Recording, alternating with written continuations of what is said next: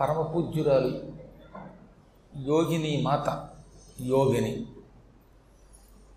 అటువంటి మదాలస కుమారుడికి చిన్నప్పటి నుంచి పాఠం చెబుతూ అనేక ధర్మాలని ఆచారాలని బోధించేది. మార్కండేయ పురాణం మనకి చెబుతున్న గొప్ప ధర్మం ఏమిటంటే పిల్లలు ఉత్తమ పౌరులు అవ్వడానికి పూర్తి బాధ్యత తల్లే వహించాలి. ఈ కథ వింటున్నారు కదా మీరు?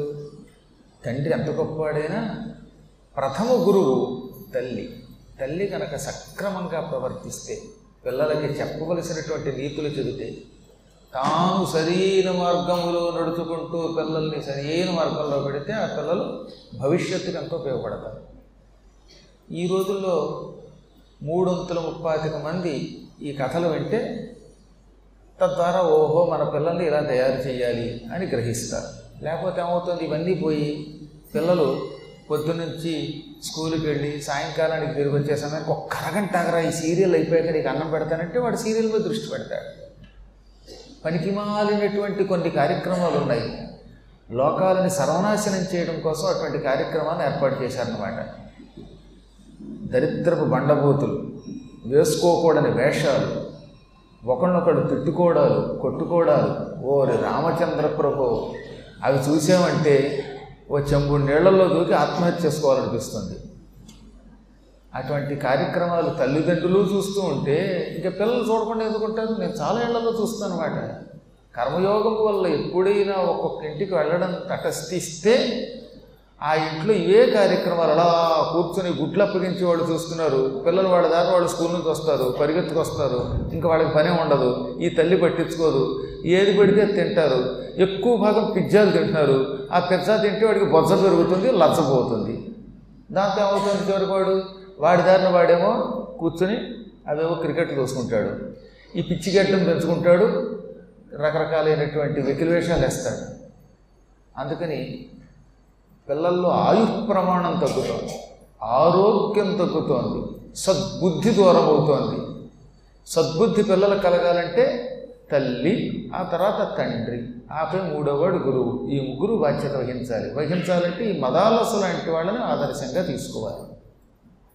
ఏదో మహానుభావులు కాకపోయినా బిన్లాడన్ లాంటి క్రూరులు కాకుండా ఉంటే చాలు.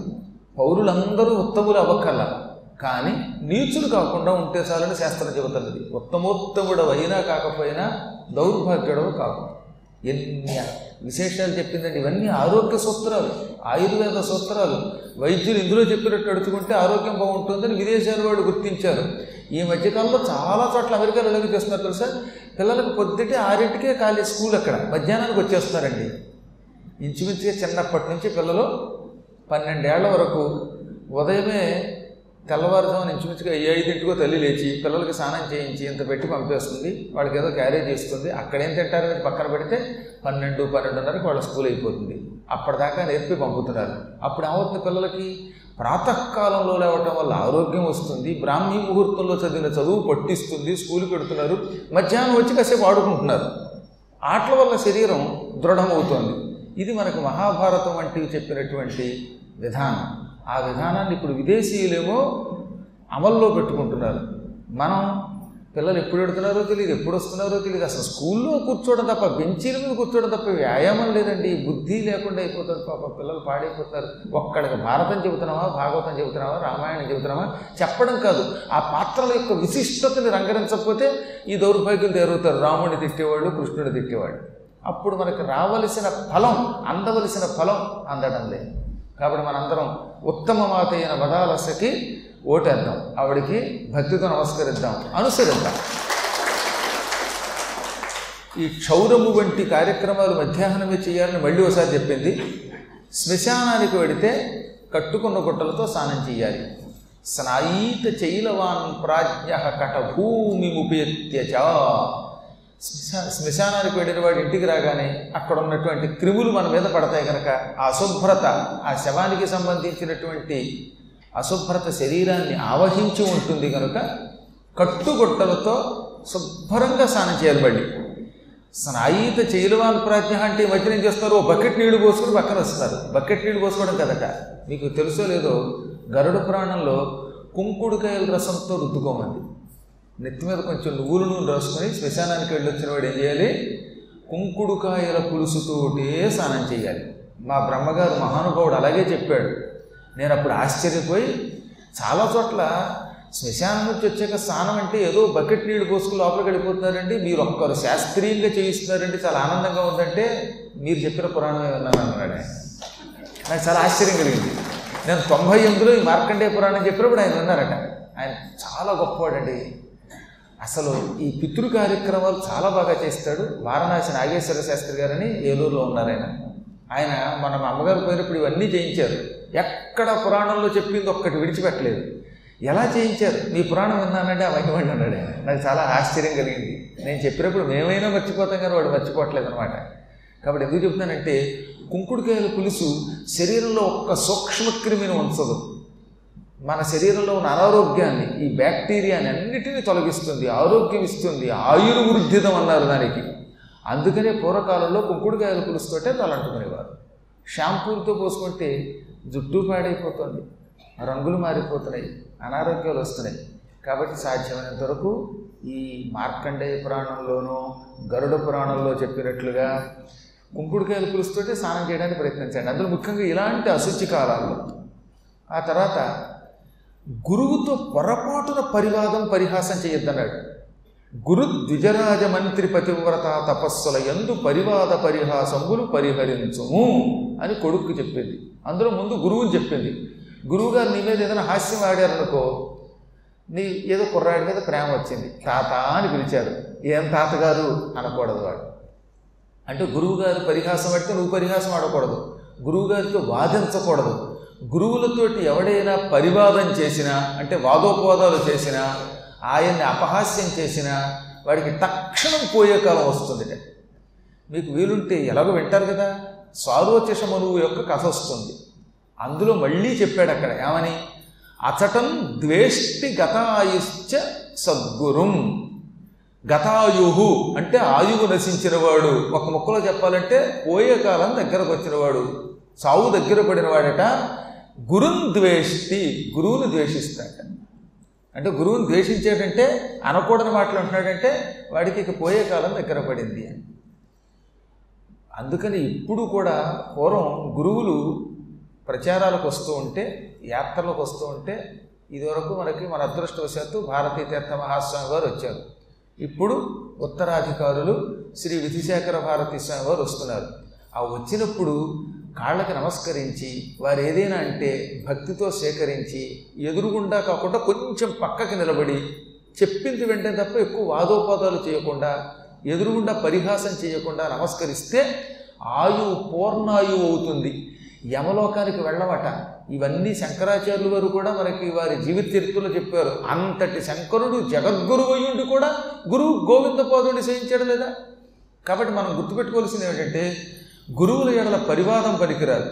అంటే పిచ్చివాగుడు వాక్కూడదు. వాదోపాదం చేయకండి. మీకు గురువు ఏదన్నా చెప్పినప్పుడు నచ్చకపోయినా అది గురువు చెప్పాడు. నచ్చేలా చేసుకోవాలట. గురువులు సాధారణంగా శాస్త్ర నిషిద్ధములు చెప్పరు. మన దృష్టితో మన కోణంతో వాళ్ళ గురించి తెలియకపోవటం వల్ల ఏమిటి ఇది ఇలా చెప్పాడు? ఇది శాస్త్ర నిషిద్ధమేమో లేకపోతే ఈయన చెప్పింది తేలిక పదమేమో అనిపిస్తుంది. అదేమీ కాదు. నీ బుర్రకు అర్థం అవడానికి అలా అలా చెప్పాడు తప్ప ఆయన చెప్పింది ఎప్పుడు శాస్త్ర విరుద్ధం ఉండదు. ఒకవేళ శాస్త్ర విరుద్ధం చెప్పిన గురువు చెప్తే గురువాక్యమేది గురువాక్యంతో కర్తవ్యం అన్నాడు ఒక్కొక్కసారి గురువుగారు పనికిరాంది చెప్పినా చెయ్యాలట వెనకటికి ఒక గురువుగారు శిష్యుడిని అలాగే పరిహాసం చేస్తే ఆ శిష్యుడు అది నిజమని నమ్మి చివరికి దానివల్ల వాడు ముక్తి పొందాట ఆ కథ మీకు తెలిసే ఉంటుంది. పూర్వకాలంలో ఒక వైద్య గురువు ఉండేవాడు. ఆయన వైద్యం చేశాడంటే చెయ్యి పట్టుకున్నాడంటే రోగం తగ్గేది అంతటి గొప్ప వైద్యుడు. ఎంతోమంది శిష్యుల్ని వైద్యులుగా తయారు చేశాడు ఆయన. ఒకసారి ఆయన తన శిష్యుడిని వెంట పెట్టుకుని అడవిలో మూలికలు కొయ్యడానికి వెళ్ళాడు. ఈ మూలికలతోటి మందు తయారు చేద్దామని. ఆ మందు తయారు చేసే మూలికల కోసం వెళ్ళాడు. ఏదో వట్టి గొరవ చిట్టి వరగోగు పెద్ద వరగోగు ఇలాంటి వేళ్ళు చాలా ఉన్నాయి రండి ఇవి వెతుక్కుంటూ ఉండగా అప్పుడు తమాషా జరిగింది. ఒక పెళ్ళి గుంపు ఈ అడవి మార్గం గుండా వెడుతోంది. ఆ పెళ్ళి గుంపులో పెళ్ళి కొడుకు కూడా ఉన్నాడు. ఆడపెళ్ళి వారింటికి వీళ్ళంతా బయలుదేరి వెళ్ళారు. ఈయన పెళ్ళి కొడుకు పెళ్ళి కొడుకు తండ్రి తల్లి బంధువులు వీళ్ళంతా ఆడపెళ్ళి వారి ఊరు వెడుతున్నారు. అక్కడ రేపు రాత్రి పెళ్ళి అందుకని ముందు రోజు వెడుతున్నారు. హఠాత్తుగా ఈ అడవిలోకి వచ్చిన తర్వాత పెళ్ళి కొడుకు కడుపు రెప్పి పట్టుకుంది. మామూలు కడుపు రెప్పి కాదు కడుపంతా గుడగుడలాడిపోయి సోలు వచ్చేసింది బాధ వచ్చింది తట్టుకోలేకపోయాడు. బాబోయ్ చచ్చిపోతున్నాను చచ్చిపోతున్నాను అన్నట్ట. శుభమానని పెళ్ళి కెడుతూ అంటే ఈ పెళ్ళి కొడుకు ఏమిట్రా ఇలా మెలికలు తిరిగిపోతున్నాడు కడుపు రెప్పితో బాధపడుతున్నాడు అని పాప వాళ్ళు అడవిలోనేమో వైద్యుడు ఎక్కడ దొరుకుతాడా? అని అటు ఇటు వెతికారు. వాళ్ళ అదృష్టవశాత్తు ఈ వైద్యుడు శిష్యుడు కనపడ్డారు. ఇక వాళ్ళు ఆనందపడిపోయి మహానుభావ మా పెళ్ళికొడుక్కి కడుపు నొప్పి వచ్చింది. ఎవరు వైద్యం చేస్తారా? ఈ పిల్లాడికి ఏమైనా గండం వస్తుందో అనుకుంటుంటే అదృష్టవశాత్తు ధన్వంతరిగా ప్రసిద్ధికెక్కిన నువ్వు కనపడ్డావు ఏదో ఒక మందు వెయ్యి అన్నారట. ఆయన వెంటనే ఒక క్షణం ఉండు అని అక్కడ ఆపి పక్కన శిష్యుడితో పాటు ఒక పొదలోకి రహస్యంగా వెళ్ళి ఆ తర్వాత ఒక రెండు నిమిషాల తర్వాత బయటకు వచ్చి మూడు గుడికలు తీసి ఒరే పెళ్ళి కొడుక ఈ మూడు గుడికలు రోట్లో వేసుకుని మింగి కసిన మంచినీడు తగు రోగం పోతుందన్నట వాడు మూడు గుళికలు మింగేశాడు. ఇంత ఇంత గుళికలు? నల్లగా అగ్నిదుండు మాత్రంలో ఉన్నాయి. ఈ నల్లని గుళికలు మింగి ఈయన మంచినీళ్ళు తాగాడు. టక్కన పోయేదట్టు కడుపు నొప్పి. ఇంకా పెళ్ళి కొడుకు తండ్రి ఆనందపడిపోయి మా అబ్బాయికి ఏకంగా పదివేల వరహాలు కట్టడం అండి. వంద వరహాలు మీకు ఇచ్చేసానండి మా అబ్బాయిని బతికించారు. ఎందుకంటే వీడికి పోతే కట్టడం రాదు.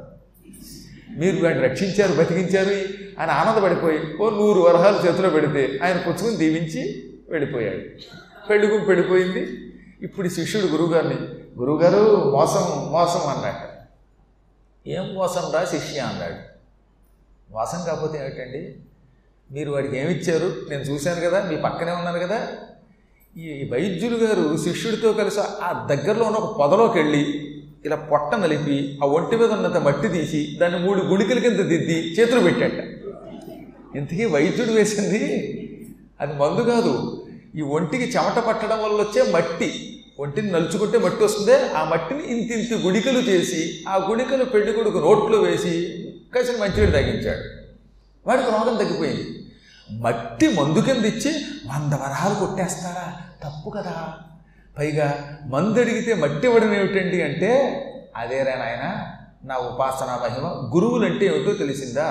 అడవిలో ఉన్నాను నేను. నా దగ్గర సమయానికి మందుల బాక్సు లేదు. ఆ పెళ్ళి కొడుకు చూస్తే బాధతో గితగితలాడిపోతున్నాడు మందు పడకపోతే చచ్చిపోతాడు. ఈ సమయంలో నా దగ్గర మందు లేదు. ఎప్పుడో నా ఊర్రా లేకపోతే ఆ తర్వాత మందు వేస్తానంటే వాడు ఆ బెంగతో చచ్చిపోతాడు.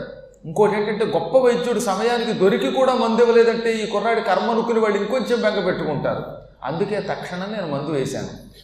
సాధకులైనటువంటి గురువులు మట్టిస్తే మందు అవుతుంది. అది గురువు యొక్క మహిమ. రెండోది అది నేను ఇచ్చాను కాబట్టి పనిచేసింది నా మీద వాడికి నమ్మకం ఉంది కాబట్టి. అది నువ్వు నిజంగా మంది ఇచ్చిన పనిచేది మీరు చూడండి ఒక్కోసారి ఇప్పుడు నా మీద మీకు భక్తి ఉంది కాబట్టి ఇక్కడ నేను గుర్తులు ఏదైనా చెబితే నన్ను నమ్మి చేస్తారు. నిజంగా ఇంకో పండితుడి మీద మీకు నమ్మకం లేకపోతే వాడు వచ్చి చెప్పినా నమ్మరు. ఆ చెప్పారులే పద్మాకర్ గారు చెబితేనే నమ్ముతా ఉంటారట. ఎందుకని? ఈయన మీద గురి ఉంది కనుక గురి లేనప్పుడు అతడు ప్రామాణికుడు అతడు ఏం చేసినా అది ప్రమాణము అనే నమ్మకం ఉన్నప్పుడు ఆ గురువుని నమ్మినప్పుడు అతను ఏం చెప్పితే అది ఫలిస్తుంది. ఈ వైద్యుడు మట్టిచ్చిన మందు అవుతుంది.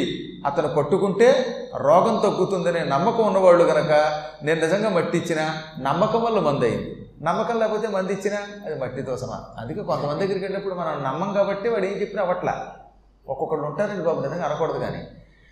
ఎవరు కనపడితే వాళ్ళని అడుగుతారు ఎవరిని నమ్మరు వాడు. ఏమండి నేను ఈ అమ్మాయిని పెళ్ళి చేసుకోనా? ఈ అమ్మాయిని పెళ్ళి చేసుకోనా? అంటాడు. ముప్పై సార్లు చేసుకోరా నాయన అన్న. మళ్ళీ సరిగ్గా విన్నారా? మళ్ళీ చేసుకోనా? అంటాడు. అంటే వీడికి ఆ గురువు గారి మీద నమ్మకం లేదు. ఇక నమ్మకం లేనప్పుడు ఎందుకు అడుగుతావు? నమ్మకం లేనప్పుడు వాడు చెప్పింది నీకు ఫలించదు. నిజంగా నీకు నమ్మకం ఉంటే వాడు ఏం చెప్తే చెయ్యి. లేదా మాట్లాడు కొరకు. అడగద్దు. అడగమని నేను ఏమైనా అడిగాడు ఆయన? కాబట్టి మనం ఏం చేయాలన్నమాట? గురువు దగ్గర వాదం చేయకూడదు. నిజంగా నీకు గురువు మీద నమ్మకం ఉంటే ఆయన ఫలానా అమ్మాయిని చేసుకుంటే చేసుకో. ఈ అబ్బాయిని చేసుకుంటే చేసుకో. లేదా నీ జాతకం ఇలా ఉంటుందంటే అలా చెయ్యి. మంత్రం ఇస్తే ఆ మంత్రాన్ని చేసుకో. లేదా నీకు నమ్మకం లేదు ఇక మళ్ళీ ఆ గురువు దగ్గరికి వెళ్ళకు. కాబట్టి గురువులతో ఏం చేయకూడదన్నాడు? నమ్మాలి తప్ప వాదం చేయకూడదు ఆయనతో పరిహాసం చేయకూడదు. గురువుగారు ఎప్పుడైనా ఎవరి మీదైనా ముద్దొచ్చి ఏం తాతయ్య? లేక ఎవరి మీదన్నా ప్రేమ వచ్చి ఏం బామ్మ? అన్నాను అనుకోండి అమ్మాయిని. ఏం తాతయ్య అనకూడదు. బామ్మ అన్నాను నేను అన్నాను కదా నేను బామ్మ అంటే ఆవిడ బామ్మ అంటుందా తాత అంటుందా? డామని సమాధానం చెప్పకూడదు. ఇది గురుస్తాను గుర్తుపెట్టుకోండి. నాన్నగారిని పిల్లలు వేళకోవడం చేయకూడదు. పిల్లల్ని తండ్రి వేళకోవడం చేయొచ్చు. అది స్థాయి. జన్మనిచ్చినటువంటి ఒక సద్గురుడు తండ్రి అంటే కాబట్టి తండ్రి వేరు పిల్లవాడు వేరు గురువు వేరు శిష్యుడు వేరు. ఇది గ్రహించాలట. అలా గురువులతో వాదోపవాదములు సరిపిన వాళ్ళు ఎంత నష్టపోతారో రాబోయే కాలంలో స్వారోచశమును సంభవ కథలో ఇందీవరాక్షుడి కథలో మీరు వింటారు. గురువుతో అంత జాగ్రత్తగా ఉండమని ఒకటికి రెండు సార్లు